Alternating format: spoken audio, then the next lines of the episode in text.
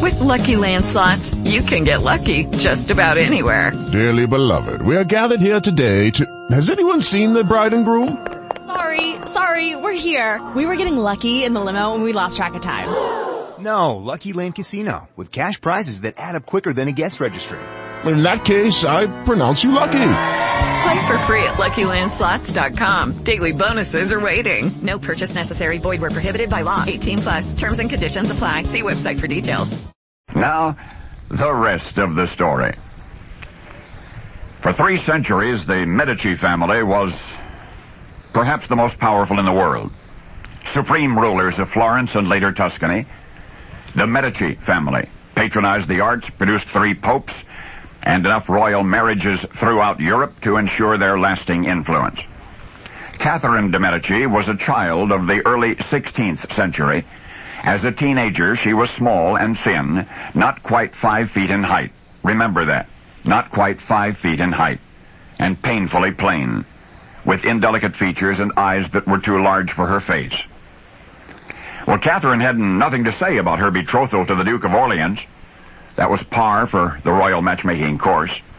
On the other hand, the Duke was to become France's next king, Henry II, and Catherine would be his queen. The thought was almost too thrilling to contemplate. But the young Catherine began feeling insecure. The French court was the most splendid on earth. Those who populated it were so elegant, so glamorous. How could tiny, plain Catherine possibly charm the very inventors of the word charm? How could she make a dramatic and imperious impression on the fabulous French court? Well, she did. And that is the rest of the story. Young Catherine de' Medici sought the aid of an ingenious Florentine artisan.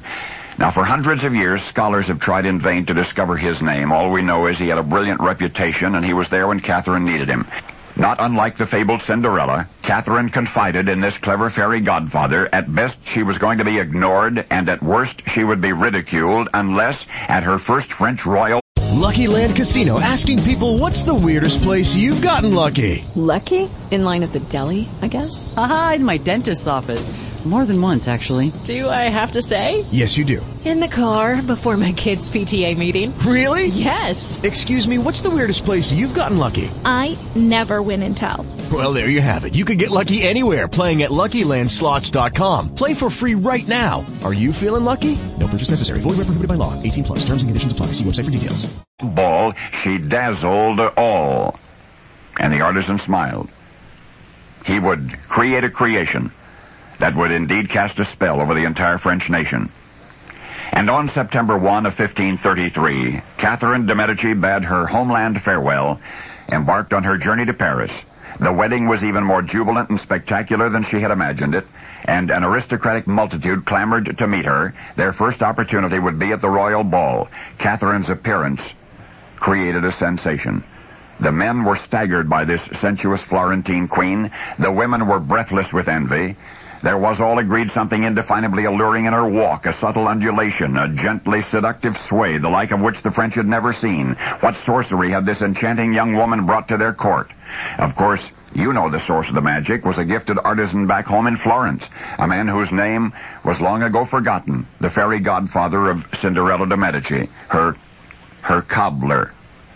For you see, for Catherine, he had concocted that which would later be called the world's most potent aphrodisiac, a device which not only endowed her with serpentine grace, but gave her the physical stature that she could not otherwise have possessed. Remember, she was only five feet tall. So don't let it be forgot that once upon a time, the sophisticated French were forced to look up to a girl of 14. Catherine de' Medici, the future queen, and the undisputed godmother of the modern high heel shoe. And now you know the rest of the story.